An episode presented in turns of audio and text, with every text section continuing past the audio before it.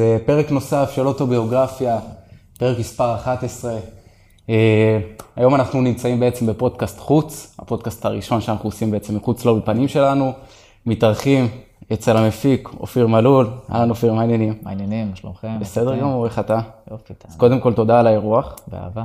רק נגיד ונזכיר, לפני שאנחנו מתחילים, שאפשר להאזין לנו באפל פודקאסט, בספוטיפיי. מי שרוצה לראות אותנו אפשר לראות את זה גם ביוטיוב בעצם, מוזמנים לעשות follow, subscribe, בפייסבוק, אינסטגרם, כל פלטפורמה אפשרית. אה, אז כמו שאמרתי, היום אופיר מלול, נרגש מאוד, כיף גדול להיות פה. קודם כל, מי שרואה אותנו ביוטיוב, אז צריך להבין שיש פה בית מטורף. איזה כיף. בית מדהים, באמת ברמה הכי גבוהה שיש. אה, מאחורינו גם בעצם נמצא האולפן, החללית, שאנחנו גם ניגע בזה ונדבר על זה.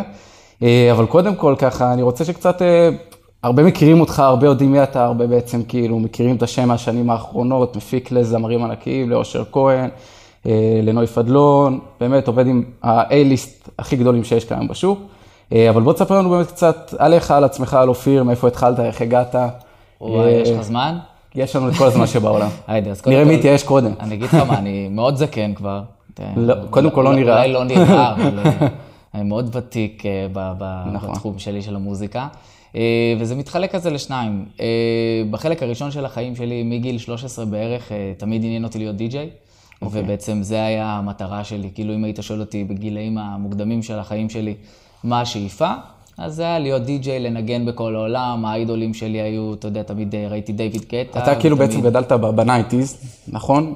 זה, זה ה style. זה ה style. ומה, אנחנו מכירים כאילו די-ג'ים, אתה יודע, זה פרץ כזה תחילת שנות האלפיים, נכון. סוג של דיוויד גואטה וכל האלו. בדיוק. אז כשאתה גדל בתור ילד ב nineties, על מה, על מה גדלים בעצם? מה, איך צורכים גם אה, מוזיקה של די-ג'ים? אה, זה, זה ממש, ממש ככה, כאילו, קצת מועדונים, קצת פה, קצת שם, אתה יודע, אה, במסיבות של, של בית ספר אפילו, אתה, אתה שומע מה שכולם שומעים, אתה מבין שאתה מאוד מושפע ממה שקורה ב-MTV, אתה יודע, זה בדיוק כן. התקופה הזאת בחיים. MTV היה חזק מאוד. נכון.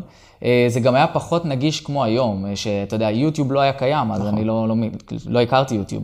זאת אומרת, היינו באמת צורכים את המוזיקה שלנו מערוצי טלוויזיה, ממה שקורה ברדיו, ונגני mp3 כאלה, כן. בתחילתם. מוזיקה אה, פרוצה מה- כן, מהאימיול. בדיוק, אז זה.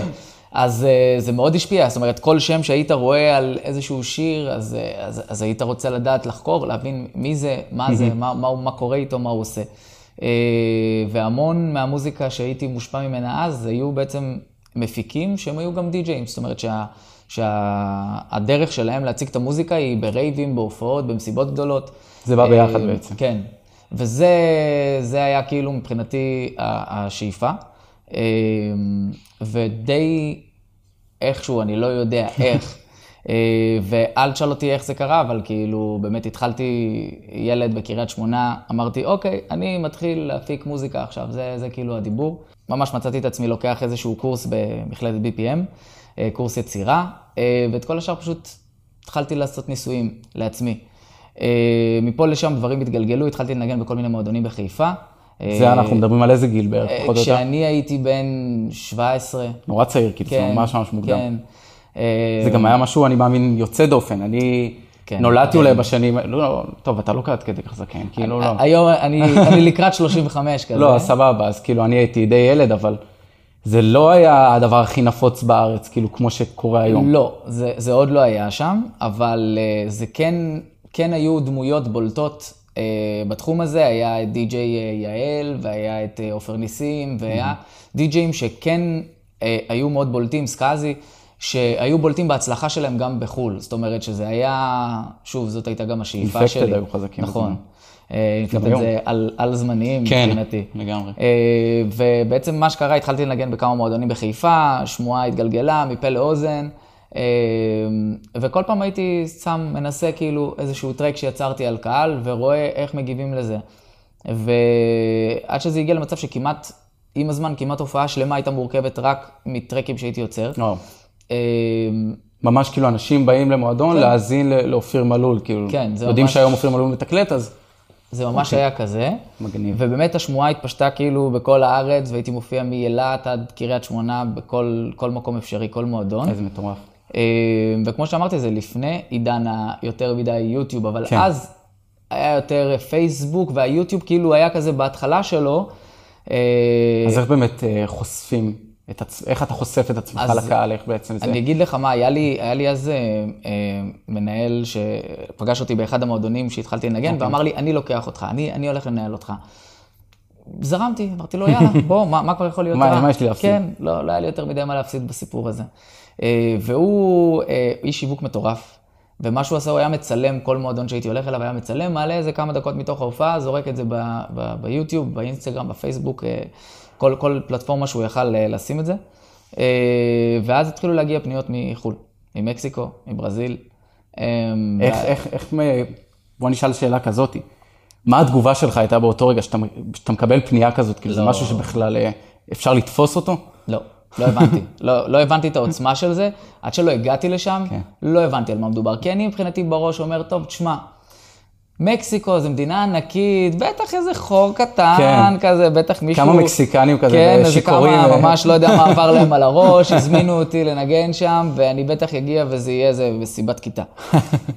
וכשנחתתי שם, ואז אני, החל מהשדה תעופה, שמחכים אה, עם שלט, ואז מוציאים אותך לשני רכבים, שרכב למזוודות ורכב בשבילך, ולוקחים אותך לאיזה מלון מפואר, ומתייחסים אליך כאילו אתה מינימום אה, ליידי גגה. בן כמה היית כאילו בא- באותו אה, רגע? הייתי אז בן 18, וואו, זה כן. כאילו, זה ילד, זה ממש ילד, זה דברים שאפשר רק לחלום עליהם. ממש. מטורף. ו... ורק אז הבנתי את העוצמה, ברמה של פוסטרים בדרך ו... וכאלה בפרצוף שלך. חשוב ו... גם להגיד שכאילו לעומת היום, שאתה כל היום רואה באינסטגרם, מקסיקו, ברזיל, ואנשים נכון. מטיילים ועושים אחרי צבא דרום אמריקה, ואתה רואה כל היום את הדבר שקורה שם, כאילו אתה סוג שלך את זה, לפחות גם לגמרי, בגיל, בגילאים לגמרי. שלי, כאילו. אצלך זה. כאילו לא היה, זה כאילו משהו כזה שאתה רואה בתמונות. ו- ממש, ממש ככה. אה, זה היה לי כמו, כמו איזה חלום, כן. הזיה, לא ברור. וכשהגעתי לשם, אז הבנתי שכאילו יש מקום מקביל ליקום שאני חי בו, שבעצם מסתבר שהמוזיקה שאני יושב ויוצר באולפן, בקומת מרתף שלי בקריית שמונה ככה, אה, מסתבר שהיא מתגלגלת, והיא מגיעה, ואנשים שם כאילו אה, שומעים את המוזיקה ברמה מטורפת. זאת אומרת, הדי-ג'אים שם מנגנים את המוזיקה שלי גם כשאני לא מגיע. וואו. וזה כאילו מה שהצלחתי להבין כשהגעתי לשם, וזה יצר איזשהו ביקוש אה, לראות את ההופעות שלי שם. ואני יכול להגיד לך שאחרי ההופעה הזאת, אז כבר, זה כבר הפך להיות איזשהו משהו של ברמה של כל כמה חודשים. אני יוצא ל tour. אה, show. מקסיקו, ברזיל, זה בעניין של איזה שש טורים בשנה, מקסיקו. איזה מטורף. אה, וברזיל וכאלה. כל האזור של דרום אמריקה, הוא היה מאוד מאוד חזק בז'אנר שיצרתי, שזה הניו יורק האוס. אה, מקביל למה שעופר ניסים עושה עד היום, אז זה היה תקופה שהוצאתי חמישה אלבומים כאלה, ובעצם נכון. הופעות נונסטופ בכל העולם. ואז אני בן אדם שתמיד אוהב לגוון ולשנות, ו... וקצת שיאמם אותי לעשות את אותו דבר. במשך אה, חמישה אלבומים, והרגשתי שאני קצת ממחזר וחוזר על עצמי בז'אנר הספציפי הזה. כמה זמן זה נמשך כל הדבר הזה בעצם? אה, חמש שנים. חמש שנים. כל שנה הוצאתי אלבום, אה, ממש כמו זמר מזרחי. ו... ואז הרגשתי, באלבום החמישי הרגשתי קצת איזו תחושת מיצוי כזאת. מה, מיצוי מאיזה בחינה? מבחינת כאילו, נמאס לי כל היום להיות ב...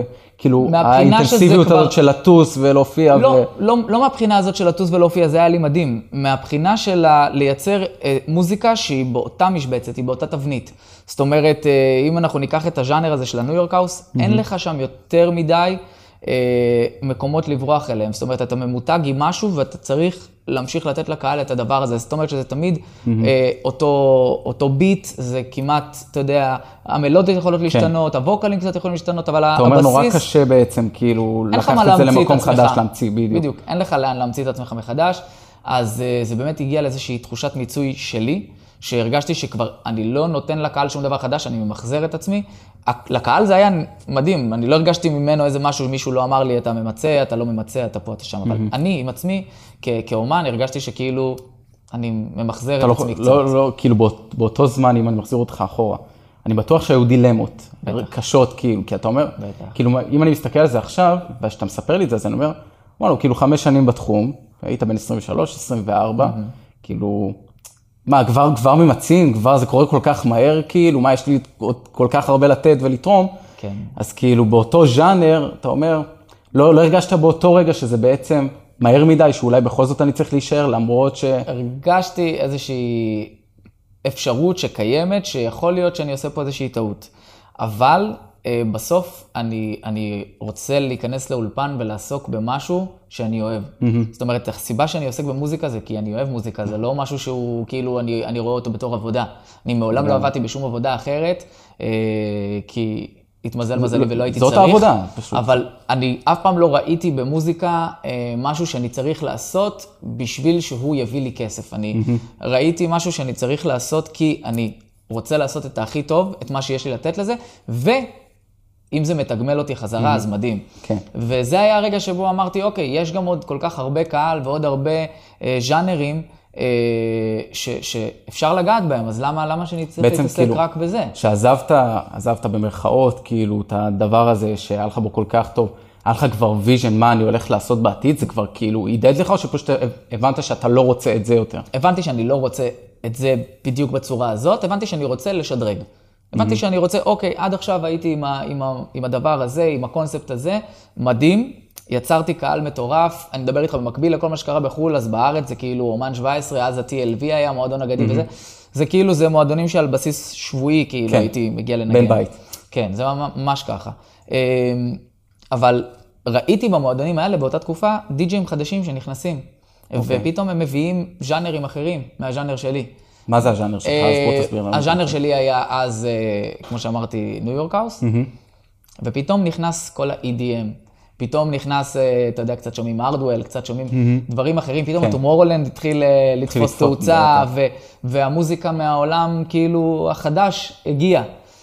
ואז הרגשתי שאני כאילו, אוקיי, אני, אני קצת במוזיקה של, מבחינתי זה היה קצת פעם. Mm-hmm. אז הרגשתי שבא לי לחדש, הרגשתי שבא אוקיי. לי לגעת בעוד דברים.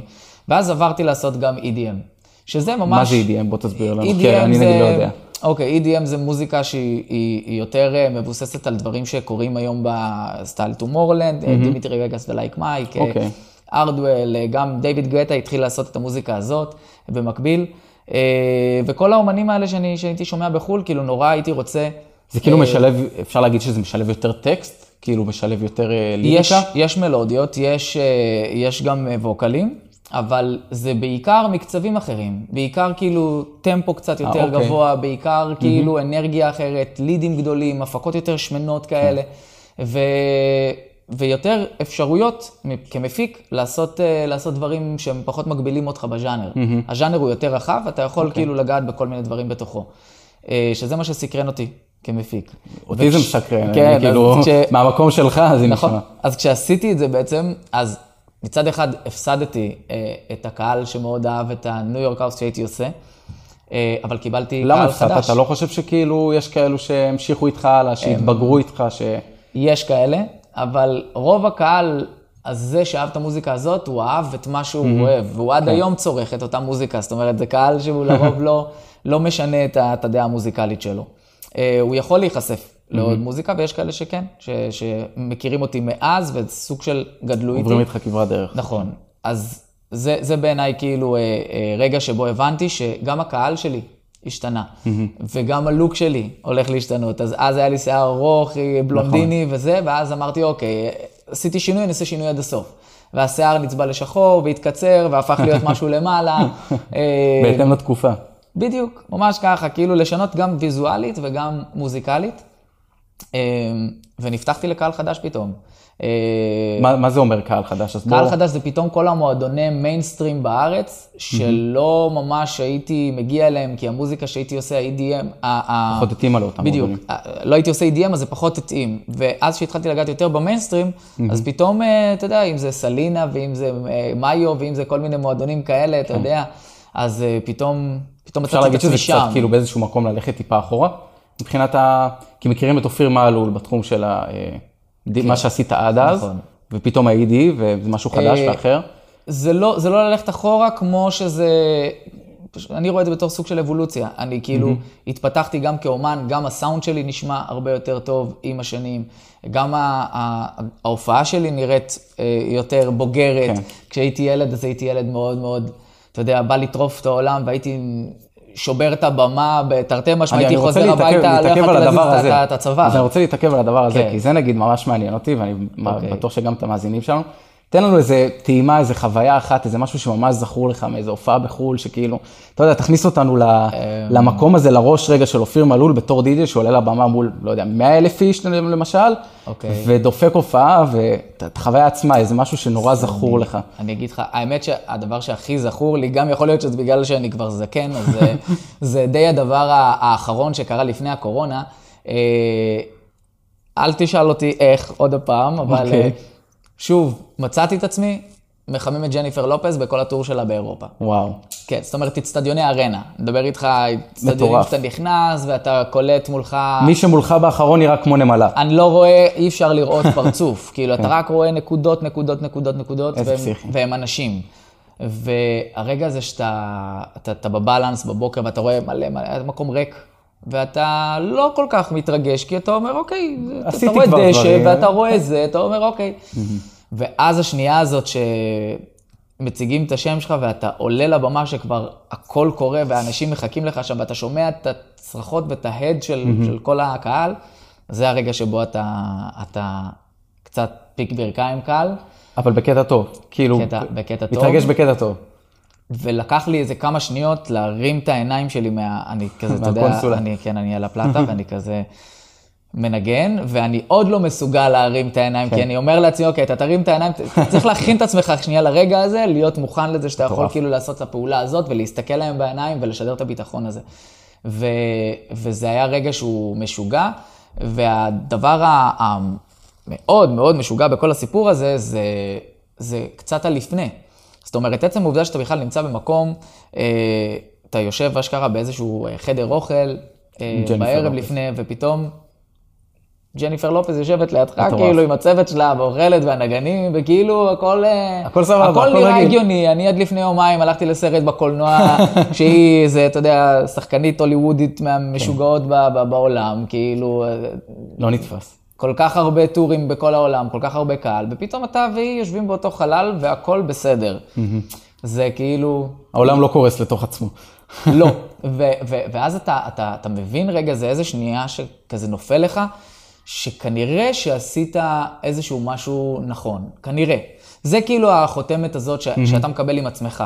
שאולי עשיתי הרבה גלגולים ועשיתי הרבה דברים שהם שינויים והם זה והם זה והם זה, אבל בסוף, בסוף כל הדבר הזה מתרכז ומתנקז לאיזשהו רגע, שאתה אומר, אוקיי, אני עם השנים, זה אני גושפנקה, רואה שאני... סוג של גושפנקה. אני מסמן וי על עוד ועוד ועוד דברים, והגרף הוא במגמת עלייה, גם אם העליות הן קטנות, הגרף הוא תמיד במגמת עלייה מבחינתי, שזה, שזה מדהים בעיניי, וזה הרגע שבו אתה מבין שאתה אתה עושה את הדברים שעשית נכון. דבר, בדיוק. כן. וואו, איזה כיף. אז בוא תספר לנו באמת גם קצת על, ה, אה, על המעבר הזה שעשית בשנים האחרונות בעצם. אה, אני קורא לזה כאילו מה, מאחורי הקלעים.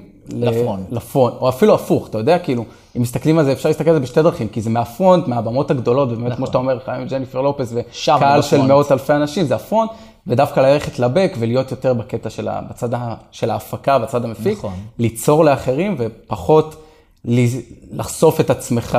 כאילו, אני מאמין שהרבה שירים שאתה עושה, בסופו של דבר אנשים מאזינים להם ביוטיוב, מאות, כן. מיליוני צפיות, מיליוני האזנות, ואנשים לא באמת תמיד יודעים שאופיר מלול עומד מאחורי השיר, לא כולם נכנסים וקוראים את הקרדיט. נכון, ו... נכון, נכון. אז גם מהבחינה הזאת, איך נעשה המעבר, וגם באמת איך ההרגשה אה, לעבור מהפרונט לבק. אה, יש לזה, יש לזה כמה תחושות. תחושה אחת, שזה תחושת הקלה. קודם כל, okay. אוקיי. כי כשאתה בפרונט כל כך הרבה שנים, אתה צ... תמיד כאילו מרגיש שיש עליך אחריות מאוד מאוד מאוד קשוחה. Mm-hmm. אתה יודע, לעלות לבמה ולהחזיק את הרגע, גם אם זה בתור די-ג'יי של ללחוץ פליי, אתה תמיד בכל פליי כזה, אתה אומר, ואם הם לא יאהבו את השיר הזה שבעיניי הוא מדהים ואני עכשיו לוחץ עליו פליי, ואם הם לא יאהבו את הגרסה הזאת שעשיתי, ואם הם לא יאהבו את הטרק החדש הזה שאני עכשיו פעם ראשונה מנגן אותו, אז החששות האלה הם, הם, הם משהו שהוא, שהוא עם אחריות מאוד גדולה. זה גם אתה עם עצמך בסוף. גם זה אני כאילו עם עצמי וגם זה אני לא מול להקה, הקהל. זה לא עכשיו נכשלתי, נכשלתי עם כל הלהקה אין לי ביחד, זה- גיבוי. כן. אין לי גיבוי של אף זה אחד. אני עם עצמי. אני לבד על במה, זה סולו, ויש לך קהל של לפעמים עשרות אלפי אנשים שבאו וקנו כרטיסים, אה, אה, לאו דווקא אה, בשבילך. כי לפעמים זה רייב שיש כל כן. כך הרבה אומנים, אבל אתה חלק מהדבר הזה, ואתה לא יכול להצביע מי בא בשבילך ומי לא בא בשבילך, אבל אתה עדיין צריך לרצות את כל הקהל הזה, או לנ- לנסות לפחות. כן. והאחריות היא, היא מאוד מאוד גדולה. ובדבר הזה של עליות מאחורי הקלעים, האחריות היא של הזמר. כאילו באיזשהו מקום. הזמר יושב איתי באולפן, כן, הוא כן מקבל, ולא, אני מבין מה אתה הוא אומר. מקבל שיר, אנחנו יכולים ליצור, אנחנו יכולים, זה, יש לנו מה שאנחנו חושבים בינינו ש, שקורה בארבע קירות של האולפן, אבל מהרגע שהדבר הזה יצא, האומן הוא זה שמציג את הדבר הזה אה, מול הקהל שלו. והוא זה שבסוף זה גם נחשב לשיר שלו, כאילו, הקהל ככה רואה את זה. אה, השיר החדש של אייל גולן, השיר החדש של שרית חדד, למרות השיר אבל שאם החדש אנחנו של... מסתכלים כאילו בשנים האחרונות, אם אני אקח את זה לכיוון ההפקתי, אז המפיקים אה, דווקא כן אה, אפשר להגיד יותר מקבלים הערכה נכון. ויותר נכנסים, כאילו אתה כל הזמן רואה prod by ככה וככה, כאילו. היום. אפשר- היום. היום. קודם כל אני אתקן, לא בכל המקרים אוקיי. רואים את ה prod by, נכון. לא בכל הזה, זה, לא, זה הפך להיות איזשהו סוג של סטנדרט, אבל זה עדיין לא, אה, זה עדיין לא ממומש ב, ב, ברמה של 100%. אגב, זה, זה בסדר, כי כמו שאמרתי, זה לא איזשהו, זה, זה מחווה. כן. אוקיי, זה מחווה של זמר, לפעמים הוא משתמש בפרוד ביי כמחווה טובה למפיק, ולפעמים הוא אומר לעצמו, אוקיי, גם למפיק הזה יש אה, קהל, כי היום מפיקים, אה, הרבה מאוד מהמפיקים הם גם טאלנטים בעצמם, נכון. הם גם, אתה יודע, אה, הם שמות. ואחד הראשונים, אני חושב שביסס את המקום הזה בארץ, אני חושב שג'ורדי כן, עשה, פה, עשה. פה צעד מאוד מאוד, מאוד נכון. אה, זה היה סטטיק בבן אל, שהוא בעצם, אתה יודע, הוא חלק מההרכב הזה, אמנם בתוך קטגוריה שנקראת prod by בכותרת, אבל מוצג בשירים בתור, אה, ב- בליריקה. לא, זה הגיע לרמה של ממש כאילו יודעים מי זה ג'ורדי, נכון. ומזהים את הפנים שלו, והוא הולך ו... נכון, הוא מבוקש, כן. טאלנט בפני עצמו. אה, וזה, וזה משהו שאני חושב שעוד פעם, לא כל מפיק רוצה את זה אגב. יש מפיקים שאפילו לא רוצים שירשמו את ה prod by שלהם, שנוח להם במקום שלהם מאחורי הקלעים. אתה מה? אולי אתה, זה- איך אתה מחשיב את עצמך? אני, אני, בגלל שבאתי מה front, זה לא היה נראה לי אה, בכלל הגיוני אה, להיות 100% ב back. אה, זה להיות ב back, כן, מבחינת התפעול, מבחינת הסדר, מבחינת כן. הדברים, אבל, אבל אני חושב ש... א', יש לי עדיין קהל בחוץ, שמכיר אותי אולי גם בתור הגלגולים הקודמים. שלי. אה, אז, אז כאילו ראיתי לנכון כן אה, שהשם שלי יהיה מוצג באיזושהי דרך, שוב, לא הכרחתי אף פעם איזשהו אומן, זה, כן. זה קורה לרוב לבד. אה, שוב, כי זה טוב לי, טוב להם, גם ברמה השיווקית, האינסטגרם שלי הוא אינסטגרם פעיל ו- ו- וחזק, אז, אז גם כשהאומן מוציא שיר, אני מבחינתי רואה בזה שותפות, זה, זה טוב לי, זה טוב לו, ואנחנו, אני אעזור לו לקדם את השיר הזה, אני אעזור לו לתת לזה את הבמה. בסופו של דבר יש כאן. יש כאן, אה, ההצלחה שלך זה ההצלחה שלו, וההצלחה שלו נכון, זה ההצלחה שלה. זה- נכון, חד משמעית. כן. וככה אני רואה את הדברים, אה, אה, ככה אני רואה את הדברים היום. אה, בכל מקרה, התהליך הזה ש, שהיה ללכת קצת אחורה, הוא לא בא מהמקום רק של להסתכל אחורה וקדימה, או פרונט או בק. זה בא ממקום של, כמו שאמרתי, אה, שינויים. אני, אני כל הזמן רוצה לגעת בעוד דברים בתוך המוזיקה, אה, כי זה מסקרן אותי, ואני לא רוצה להגיע לתחושת מיצוי. אז גם כשעברתי מהאלקטרונים, אה, אה, מז'אנר כזה או אחר לאחר לאחר, אז הגעתי גם למצב שכשאני רציתי להפיק גם לאומנים, אז גם פה יש המון ז'אנרים. זאת אומרת, נכון. יכולתי לקחת לעצמי עכשיו מפיק שהוא מפיק רק היפ-הופ. נכון. או מפיק רק מזרחית, או מפיק רק... אבל אה, אתה לא כזה, אתה בעצם לא. גם מההיפ-הופ וגם המזרחית וגם... חקרתי את כל הז'אנרים לפני שבאתי ואמרתי לעצמי, אני פותח אולפן ופותח את השערים שלי לזמרים. אני לא רציתי שיגיע מצב שאיזשהו זמר מגיע אליי ואומר לי, אוקיי, אני רוצה שתעשה לי שיר בסגנון טורקי, ואני אסתכל עליו ככה ואגיד לו, מה זה סגנון טורקי, מה זה אומר, מה אני בתור מפיק כן. אמור לעשות. אז לא פתחתי את השערים שלי בכלל, של האולפן, וקראתי לעצמי מפיק אה, לאחרים, לפני שידעתי שאני שולט בכל הז'אנרים, ברמה קודם כל של להבין אותם. ברמה של להבין מה כל ז'אנר דורש, מה המאפיינים. אתה חושב אבל שזה אפשרי בסופו של דבר לגעת בכל הז'אנרים? אולי כאילו לא עדיף דווקא להתמקצע ב-1, 2, 3, להיות הכי טוב שיש בהם כאילו, מאשר קצת אה, יכול להיות, להתפזר? יכול להיות שזה עדיף, שוב, זה אינדיבידואלי, Mhm, יכול להיות כן. שזה עדיף, ויש גם מפיקים שככה הם, שאתה צודק, שזה הז'אנר שלהם, את שאתה מרגיש שאתה. מצליח להיות בשליטה, כאילו... מה- היום איך כן. לא שליטה, אבל אתה יודע, כאילו לגעת באמת קצת מכל דבר ולהיות בו טוב. כן, היום כן. אני, שוב, אני לא, לא אעיד על עצמי מה אני טוב ומה אני לא טוב. למה? אתה מה? יודע. חופשי. אבל אני כן אעיד על עצמי ואגיד לך שאני כן יודע מה המאפיינים, כמו שאמרתי, של כל ז'אנר, אה, יודע להבין גם איך אני מביא את עצמי לתוך כל ז'אנר. שזה הדבר שרציתי להגיע אליו. זאת אומרת, רציתי להביא, אני באתי מהאלקטרוני, לכן האלקטרוני יהיה ניכר אצלי בכל תחום שאני אגע בו, גם כשבמקור שלו הוא לא מזוהה עם האלקטרוני. נכון. ו- ו- וזאת תהיה החותמת שלי, וזה יהיה הדבר הזה. אה, וזה המצב שרציתי להגיע אליו כמפיק, ואני חושב שהיום ההפקות שלי הן מאוד מגוונות. אתה יכול לראות אה, הפקות שאני עושה להרכב כמו אולטרס, שזה I-pop, ואתה mm-hmm. יכול לראות הפקות שאני עושה לנסרין קדרי, שזה live מזרחי כן. לגמרי, עם כלים חיים והכל קורה, עד לדברים שאתה יכול לשמוע היום גם בפרויקט שלי, שזה כל אחד הוא, הוא איזשהו צבע אחר. Mm-hmm. וזה, וזה מה שאני חושב ש... ש, שלא ייתן לי אף פעם את התחושה הזאת של המיצוי. היום אני הגעתי למקום הזה שאי אפשר למצות אותו, כי אין גבול. אין גבול. ולא שמתי, לא שמתי גבולות לז'אנר, mm-hmm. לא שמתי גבולות ל... אתה אומר, אני, אני פתוח להצעות. כאילו, לא משנה, יבוא עכשיו, סתם אני זורק לך, לא יודע, ירמי קפלן, ויגיד לי, אופיר, אני רוצה שתפיק לי. מדהים. אני יודע, אני אעשה, אני... אני אהנה מזה. לגמרי. אני אהנה מזה, כי אני אדע ש, שהוא, וואלה, אני אקווה שהוא בא כי הוא שמע דברים וכי הוא. סומך עליי, ואני גם אדע לתת לו את הטאץ' שהוא יהיה מרוצה, ושגם אני אדע להביא את מה שבא לי להביא לתוך הז'אנר הזה. זהו, אז בוא נגיד בתור מפיק, אם אה, נכנסים לזה, לזה קצת יותר לעומק. כמה באמת, בוא תספר לנו גם על העבודה של ההפקה עצמה, במה זה כרוך, כמה יש לך say בדבר, כמה האומן הוא זה שמחליט וכמה אתה בא לקראת האומן, איפה הוא נופל הווטו כאילו, ואתה אומר, זה אני מאוד אוהב ואני לא רוצה שיגעו בזה, כן. ו... או כמה אתה בא עם הפקה גמורה ורק להלביש עליה מילים ו... כל מה שאמרת קורה. פשוט זה הכל עניין של מול מי, מתי, כמה ולמה. כמו שמפיקים הם מגוונים, אז גם האומנים הם מגוונים והזמרים. החל מזה שיש אומן אה, זמר שהוא גם יוצר, זאת אומרת שהוא גם כותב ומלחין, ואז הוא מאוד חשוב לו, הכתיבה וההלחנה שלו. זאת אומרת שהם לא ייפגמו, או שההתערבות שלי לא תהיה שם. יכול להיות שיש לי מה לומר ואני אגיד, וזה יתקבל בברכה, ויכול להיות ש... יגידו לי, ככה אני רוצה את זה, כי זה הדברים של האומן, ואני מכבד את זה. כי כמו שאני רוצה להביא את עצמי, האומן רוצה להביא את עצמו, וזה בסדר. כן, השאלה באמת איפה מוצאים את האיזון, איפה באמת זה... אז... האם קרה, סתם, אם אני הולך קצת אה, למקומות אה, קיצוניים, קרה נגיד איזשהו פיצוץ ש... שאתה, שלא הייתה הסכמה, ואומרים, טוב, פה נפרדות דרכנו, ו... אה, לא, עד כאן? לא, לא הגיע לרמה של פה נפרדות דרכנו, אני לא מכיר כזה, כן. כי אני בדרך כלל, אני בדרך כלל בא ממקום מאוד מאוד טוב. יש גמישות, כאילו.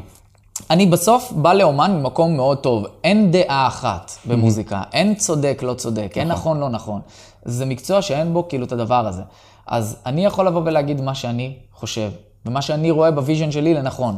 ואם האומן מכבד את זה, או רואה את זה גם, מצליח לראות את מה שאני רואה ואנחנו מתחברים, מדהים. ואם לא, אני בסופו של יום ילך אחורה ויגיד, אוקיי, אופיר, כאילו, תשחרר, הכל טוב. יש כאילו... נגיד הפקות שאתה מתחרט שעשית? אפשר להגיד? אה, שכאילו... אתה לא שלם עם וואו. התוצאה הסופית, שהוציאו אותם למרות שאתה אמרת שזה לא, יש, לא השיא? יש כל מיני כאלה. אה, יש כל מיני כאלה, זה בעיקר לא הפקות כמו השירים. יש כל מיני שירים שאתה יודע, ששוב, לא אני, אה, לא אני התערבתי בכתיבה או בהלחנה שלהם, אלא באו אליי נטו כמפיק עם שיר, אמרו לי, זה השיר, תפיק אותו. Mm-hmm. וכשאני בא ואומר את דעתי, אז שוב, אז דעתי יכולה להישאר, להתקבל ויכולה לא להתקבל. במקרים כן. האלה שאני מצטער עליהם שלא התעקשתי יותר, זה המקרים שבהם זה לא יתקבל. זאת אומרת, זה, תסמוך עליי, אני אומר לך, זה פגז, זה, זה, פג, זה פצצה, זה להיט, זה יעבוד, כן. זה, אתה תראה. וכמו שאמרתי, אין דעה אחת, אז זרמתי עם זה. אמרתי, אוקיי, אנשים יודעים מה הם עושים, הם עובדים, אתה יודע, זה לא ילדים, בוא נזרום כן. עם זה. ובמבחן התוצאה, אני צדקתי. כן. כמובן שאף אחד לא בא בחזרה ולהגיד, וואי, זה באסה שלא הקשבנו לך, אתה צדקת, אבל אני לא מחפש להיות צודק, אני פשוט... כן. זה, זה, זה המקרה. לגמרי, לגמרי. אה, זה, זה, זה קרו מקרים כאלה, אבל גם עליהם אני לא, לא יכול להגיד לך שאני מצטער, כי בסוף יכלה לקרות גם את התוצאה ההפוכה, ואני עכשיו נכון. הייתי אומר לך את ההפך הגמור. Mm-hmm. אז אי אפשר לדעת, אז אני, כל שיר שאני עושה, אני מקווה שזה הכי טוב שהיה יכול אה, לצאת מהאולפן שלי. ואני מקווה שהקהל יאהב אותו, ואם הוא אוהב אותו אז מדהים. אז אני מבין ש, שזה, שזה קרה. ואם לא, אז גם את זה אני מחבק, כי זה בסדר, כי אני יכול mm-hmm. גם ללמוד למה לא. אני יכול להבין, רגע, מה, אתה גם מה, יכול להסכים עם משמעות לעצמך, כאילו נכון. שבסוף... אה, מה קרה בשיר הזה שהקהל לא חיבק אותו? Mm-hmm. לפעמים, אגב, זה לא, לא קשור אפילו אתה, לשיר. אבל אתה חושב שיש איזה נוסחה מסוימת כזאת ש... לא. כאילו... איך, איך מייצרים שיר שאתה אומר, זה הקהל יאהב, כאילו, לפי מה? זה ניסיון, זה וואו, זה, להבין זה... את הקהל שאתה עובד מולו? את את הקהל של הזמר. קודם כל להבין את הקהל. תראה, להבין את הקהל היום זה לא כזה קשה, כי אתה יכול להיכנס לפלייליסטים ב Spotify, ב Apple Music, ולראות את ה top 100, נגיד, של אותה מדינה, להבין, אוקיי, זה כנראה מה שהקהל נכון. זה מה. שהולך. עכשיו, זה מאוד מגוון. אז גם נורא תלוי ז'אנר, תלוי זמר. אה, יש למשל שיר שהוא יכול להיות במקום הראשון שם, והוא שייך לזמר מסוים, והשיר הזה עובד בצורה מטורפת. וקח את אותו שיר, תביא אותו לזמר אחר לגמרי, שיכול להיות שהוא קצת פחות מוכר, או פחות זה, והשיר הזה היה מתפייד עכשיו, ואף אחד לא היה שומע אותו.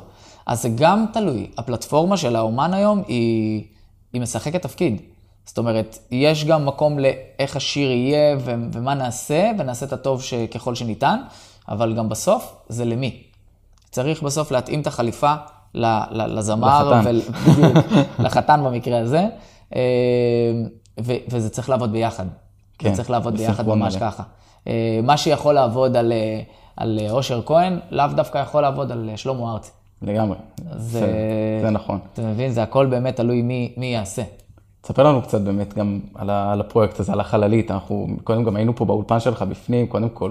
רמה מטורפת. תודה, זה, תודה. גם איזה, אני מקנא בך, אולפן בבית, זה כאילו, נראה לי, זה, זה השיא. עזוב הופעות וזה, זה שיש לך אולפן וואו. בבית, והוא זמין וכיפי, ושכולם באים אליו, אנחנו רואים אותו הרבה באינסטגרם. אין- אין כיף. כזה. כן, אז בוא תספר באמת גם קצת על האולפן, קצת על הפרויקט, על החללית. אה, הפרויקט הזה בעצם אה, נוסד כשהתחילה הקורונה, אז אה, בעצם אני הפסקתי אה, לנגן גם בתור די-ג'יי כשהתחילה הקורונה. אגב, הטור עם ג'ניפר לופז היה הדבר האחרון שעשיתי. אה, אחר כך חזרנו לארץ, ואז התחילה... הוא נקטע כאילו הטור? סתם מעניין, אה, זה נקטע בגלל הטור- הקורונה או שהוא... הטור נקטע בגלל הקורונה, ובהתחלה התחילו מדחייה של הופעות, ואז הבינו שהם לא גודל להתקיים יותר. ואז כולנו כבר הבנו שאנחנו נכנסים לאיזשהו, לאיזשהו מעגל זה שאנחנו ביאס לא, אותך? לא זה הכניס מכירים. אותך לאיזשהו מקום כזה של...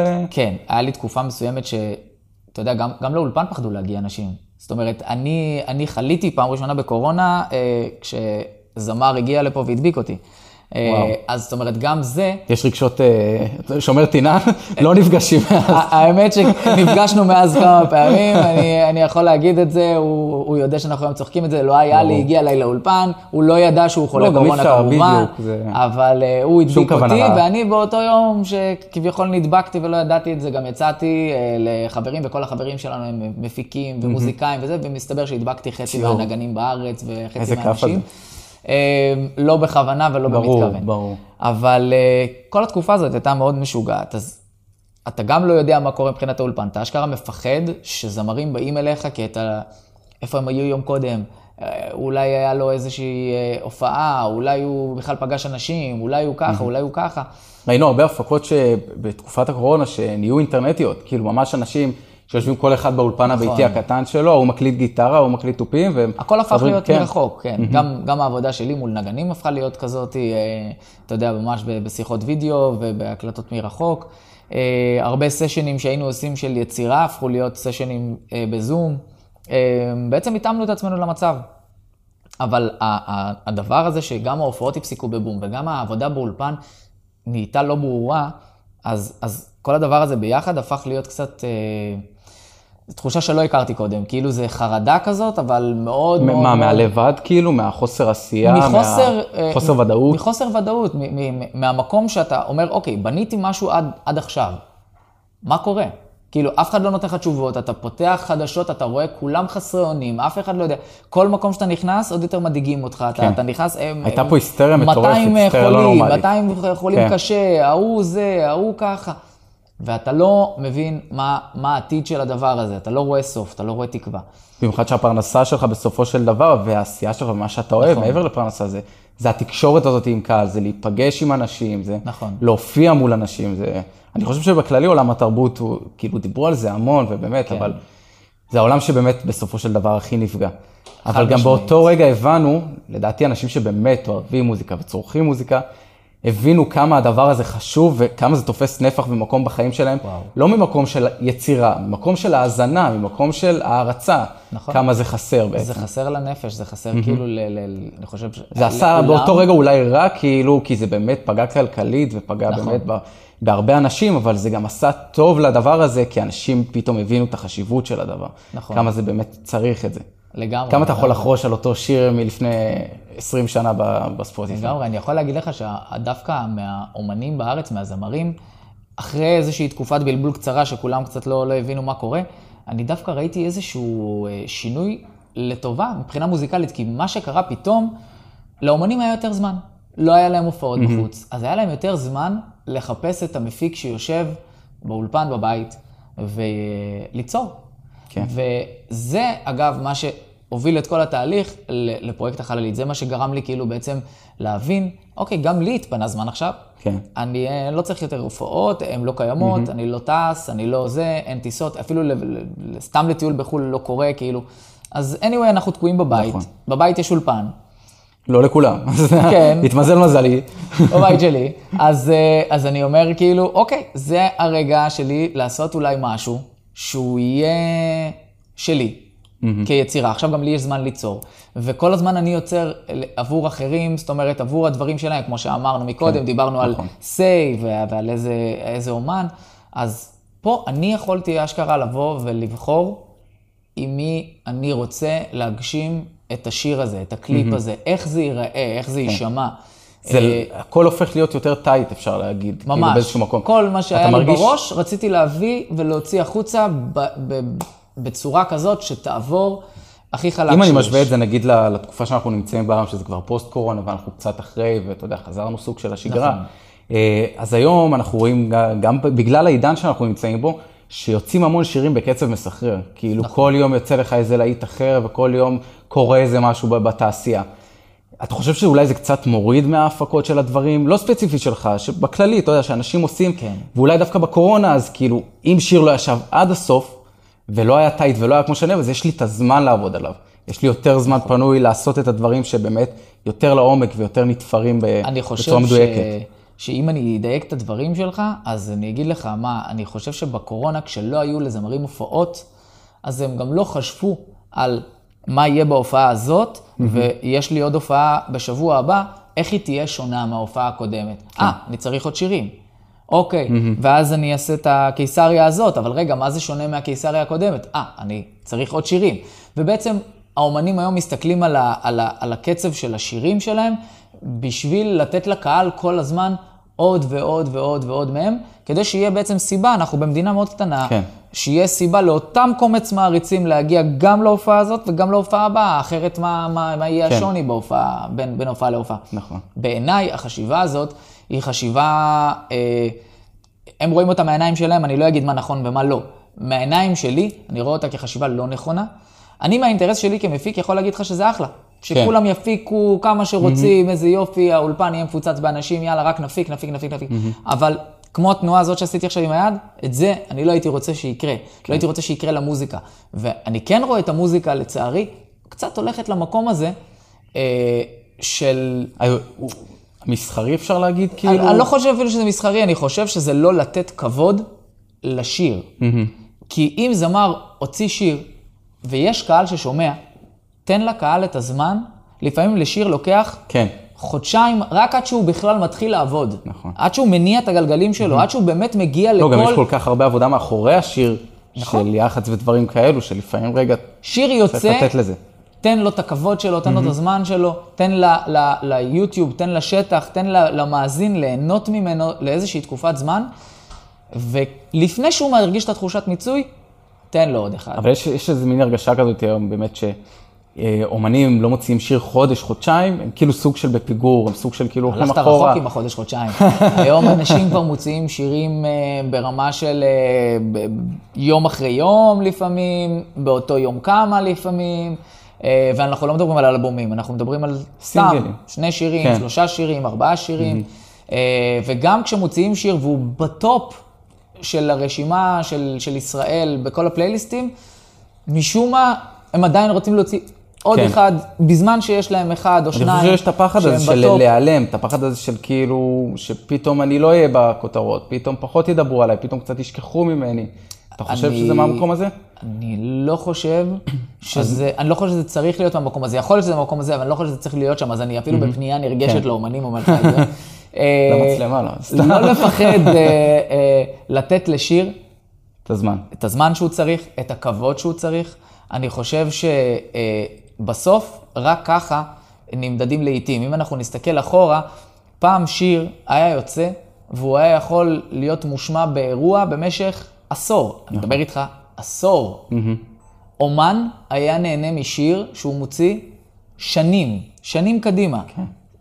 היום אומן מוציא שיר, הקהל מקבל אותו למשך חודש, ואחרי זה הוא כבר מקבל עוד אחד ועוד אחד ועוד אחד ועוד אחד ועוד אחד. וכבר אין זכר בעצם גם לשיר. ומה שהוצאת כבר לפני שנה, לא רלוונטי. לא רלוונטי יותר. אז uh, על המקום הזה אני מדבר של כבוד לשיר. וגם פה, זה גם חלק ממה שאני רציתי ליצור בפרויקט, בפרויקט שלי. רציתי ליצור באמת שירים שהם לא של הרגע. אני לא רוצה ליפול בפרויקט שלי mm-hmm. לשירים שהם הטרנד של עכשיו.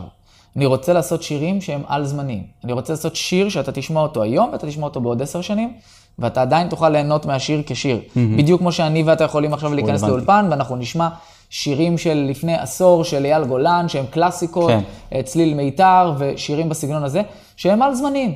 יכול להיות שמבחינת הסאונד והעיבוד, אתה יודע, כל הזמן דברים משתנים, אבל שיר כשיר כן. הוא על זמני. לא, היום זה באמת הרבה הרבה יותר קשה, נראה לי, לעשות את הדבר הזה.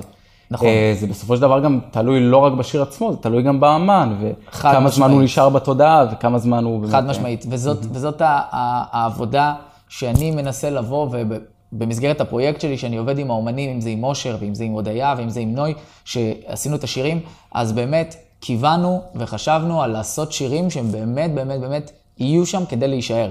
שירים באמת שהם בבסיס שלהם, קח פסנתר, תנגן אותם גם בלי הפקה, אתה מבין שיש פה שיר שהוא טוב, ש, שאנשים כאילו יאהבו לשמוע אותו, יאהבו לשיר אותו ויתרגשו ממנו. Mm-hmm. שזה מה שהיה חשוב לי. וכמובן, כל המסביב, שזה ההפקות, ניסיתי לא לקחת אותם לטרנד של הרגע, אלא גם בהפקות לגעת בכלים ובדברים שיכולים עדיין להביא משהו רחב. אה, ומשהו ש... כן, משהו שיגע בכל אחד עד כמה שאפשר. Mm-hmm. ברמת הקליפים, ברמת הוויזואליה, ברמת הזה, זה כבר, אה, אתה יודע, זה כבר עניין אחר. זה באמת לקחת את ה vision שלי ובאמת ליישם אותו. זהו, אז באמת מבחינת ה vision, כאילו, אם אנחנו מדברים על החללית. כן. אז בואו נגיד מאיפה בא השם, מאיפה בא הרעיון, למה דווקא חללית? אני אגיד לך מה, השם החללית זה שם שהקהל והאנשים שהיו באים אליי לאולפן, פשוט המציאו לי את השם הזה. Okay. אוקיי. היה לי כבר לפני עשר שנים אולפן עוד בקריית שמונה, כולם עשו אולפנים שחורים, אתה יודע, ספוגים שחורים, כן. כל הזמן היית נכנס לאולפנים. בנאלי כזה. במרתפים, כן. אה, הכל שחור, הכל זה, הכל זה. ואני תמיד אמרתי לעצמי, אוקיי, האולפן שלי יהיה לבן. אבל לבן, לבן בוהק, עם לדים, עם... וככה ככה כאילו עשיתי. אה, ואז שעברנו, שעברנו לתל אביב, וגם האולפן שלי פה נפתח ב- בלבן, ואחר כך היה לי אולפן בראשון, שגם הוא היה בלבן, ואחר כך האולפן פה, תמיד כאילו זה האולפן זרחני ש- שעבר איתי. וכל פעם שהיו נכנסים אומנים, אז הם אמרו, וואו, מה זה? כמו חללית פה. הכל כזה היה. ואז כבר אמרתי, אוקיי, כולם כבר קוראים לזה חללית, אז זה יהיה חללית. וזה, וזה נתפס וזה כאילו... וזה פשוט התרחב גם לפרויקט, ואנחנו כן. רואים את זה גם בקליפים זאת אומרת, בעצם. אני מבחינתי לכולם היה אולפן, לי היה חללית. כן. גם לא רק מבחינת הוויזואליה, איך שזה נראה, גם מבחינת ה, ה, התחושה. אני חושב שיש משהו ב, ב, בדבר הזה, חללית וחלל, שפותח אותך לאיזשהו מקום שאין סופי. לו גבולות, והוא אינסופי, mm-hmm. והוא, ואפשר גם להיות מוזר. שזה, שזה כאילו בדיוק אני. אפשר לעוף, אפשר לרחף. אפשר להיות מוזר, אפשר להיות... אתה לא צריך חוקים, אתה לא צריך תבניות, אתה כן. יכול לבוא ולעשות מה שאתה רוצה, כל עוד שזה נשמע לך טוב ואתה אוהב את זה. Mm-hmm. וזה בא מהמקום הזה, אני מאמין שהאולפן שלי הוא בדיוק המקום הזה, של אני לא שם חוקיות בתוך הדבר הזה. אני מוציא את זה מהמסגרת, זה חלל פה, אפשר לעוף ולעשות מה שאנחנו רוצים. אמ, והשם הזה בעצם זרם משם. כשהגיעה המחשבה לעשות פרויקט, אז ישבתי וחיפשתי שם וחיפשתי שם, ואז כאילו אני ואח שלי, אגב, שהקים את, את הדבר הזה שנקרא מונלייט, שזה החברה שבעצם עושה את הקליפים, okay. אוקיי. הקמנו את הדבר הזה כדי לייצר את הקליפים כמו שרצינו. לעשות אותם בעצם כמו שרצינו, כאילו בדיוק. ו... כי לפני כן כן חיפשנו כל מיני אה, צוותים וכל מיני אנשים ש, שיעשו את זה, ואף אחד לא הצליח לרדת לסוף דעתנו למה אנחנו רוצים. כאילו אמרנו לאנשים בהתחלה, אנחנו רוצים שלא יהיו שחקנים, אנחנו רוצים שמי שישחק את התסריטים שאח שלי כותב, אה, שיהיו אנשי חלל. איך נביא לך אנשי חלל, איך זה, לא, לא צריך מה, להביא, זו- זו צריך מחשבה לייצר. יצירתית בטירוף. כן, וממש זה מה שעשינו, כאילו, אה, ממש פריים פריים נבנה אה, בשביל אותו שיר, בשביל אותו קליפ. כל תמונה ש, שקיימת שם היא, היא בעבודה של המון המון השקעה והמון זמן. המון מחשבה מאחורי הדבר. אז זה כאילו פרויקט בוטיק כזה מאוד מאוד יוקרתי מבחינתי, ואני מסתכל עליו ואני רואה איך אני, כל נקודה שם משתדל לא לפספס, ולעשות אותו הכי מדויק שיש.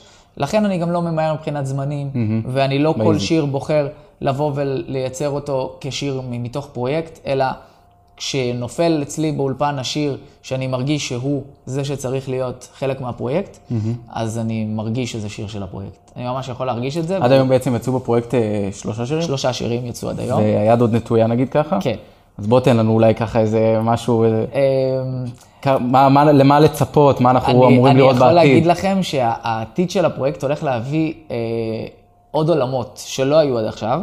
שמאוד- ז'אנרים? מבחינת כן. ז'אנרים? אוקיי. גם מבחינת ז'אנרים וגם אה, מבחינת אה, שמות של, של אנשים שהם אה, מאוד מאוד עניינו אותי אה, לעשות איתם את, ה, את, ה, את, ה, את המוזיקה, אבל כמו שאני הייתי רוצה. לא להפיק להם עכשיו עוד שיר אה, כמו שהייתי מפיק להם קודם, אלא באמת להביא אותם למקום של, רגע, תקשיבו שנייה, יש לי משהו שאני חושב שזה הדבר הנכון שאני רוצה שנעשה. ואני לא יכול עדיין להגיד את השמות, כי, כי זה... תגיד כי לנו אחרי זה the כן, record. off the record אני אגיד לכם, כי זה, כי זה עדיין קורה, אבל כן. השמות הבאים הם מאוד מעניינים, והשירים בעיקר, שזה מה שחשוב, הם שירים אחרים לגמרי, ו... ואני ממש מקווה שכאילו הקהל יאהב את זה כיף גדול, כיף, כי אני- אנחנו מצפים, אני יכול להגיד לך שאני אישית מאוד מצפה. אה, נורא כיף לשמוע את הדברים שאתה עושה. אם נלך קצת אה, קדימה ורחוק, אז כאילו, מה באמת המטרות הגדולות, עוד עשר שנים, זה עדיין החללית, וואו. זה עדיין כאילו, לאן לאן עוד תגיע, מה... לחלל. לחלל. כנראה, לחלל. תשובה אה, קלאסית. כן. בגדול, אני, אני לא יודע לגבי, עכשיו, אני לא אסתכל רק על פרויקט כזה או אחר, אני בטוח שיהיו גם עוד פרויקטים בהמשך, כי, כי הפרויקט של החללית זה פרויקט, כמו שאמרתי, שהוא הוא מאוד מאוד מאוד אה, עם מאפיינים מאוד ספציפיים, אה, שקשורים למה שייצרנו לחלל, לחללית, וזה, וזה מדהים. ומצד שני, זה גם קצת אה, מגביל, כי לא כל דבר יכול להתאים לזה. אז יכול להיות שאנחנו נעשה עוד דברים שהם, שהם אחרים, שיתאימו, למשל, בא לי המון זמן לעשות אה, גם כמה שירים כזה, מאוד מאוד מאוד מינימליסטיים ואקוסטיים. אה, יותר, יותר אינסטרומנטליים בעצם, יותר, יותר כלים? יותר, יותר אקוסטיים, זאת אומרת ברמה של שיר שלם שהוא פסנתר וכינור. שיר וואו. שלם שהוא אה, אה. גיטרה, שיר שלם שהוא אה, קחון ו- ועוד איזשהו כלי שמנגן. זאת אומרת, ממש מינימליסטי ו- ו- וקטן, ושירים גם קצרים, שירים של שתי דקות, שירים של שתיים וחצי דקות, כאלה.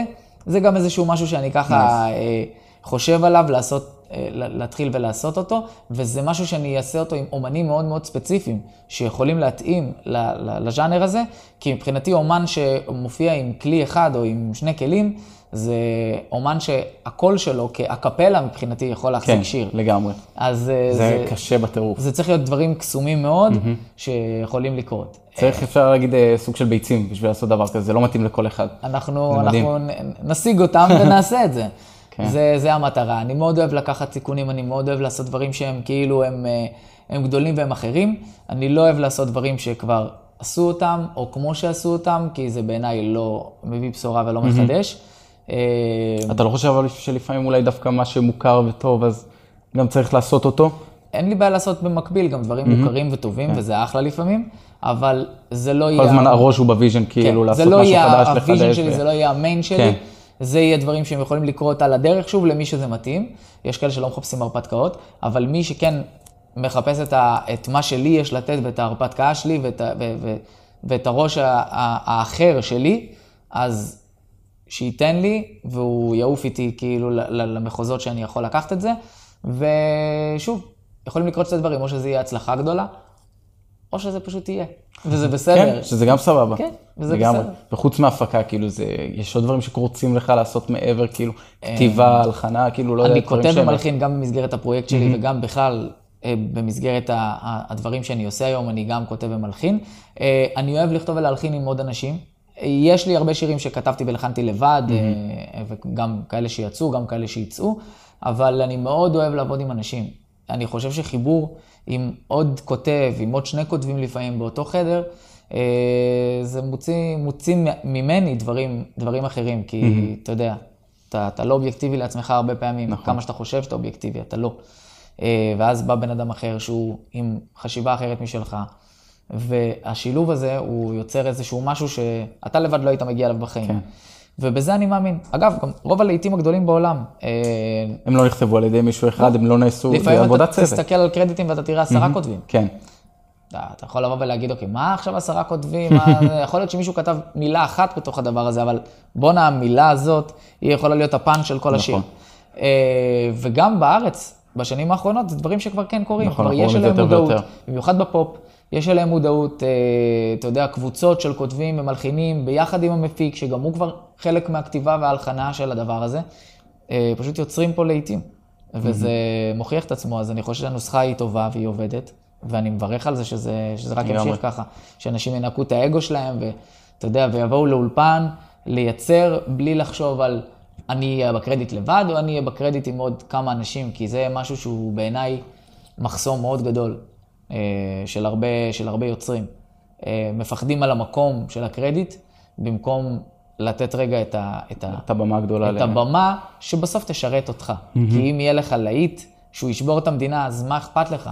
נכון. שכתוב פה עוד שלושה, עוד ארבעה אנשים. ההצלחה תהיה גדולה פי לא, שלוש ופי ארבע. לא, וכנראה שגם בסופו של דבר, אם זה הגיע למצב הזה, אז מגיע להם הקרדיט, כאילו. בוודאי. ולא רק לך. בוודאי. אה, אם אנחנו ככה קצת לפני סיום, ולפני שגם ניכנס לאולפן ותראה לנו קצת כמה, כמה דברים, אה, ממה שאתה עושה, אז בוא אולי אם יש לך איזה טיפ ככה למפיקים מתחילים, משהו שהיית רוצה אה, לתרום מהידע שלך, שחשוב לך להגיד, שאנשים באמת יכולים להיעזר בו.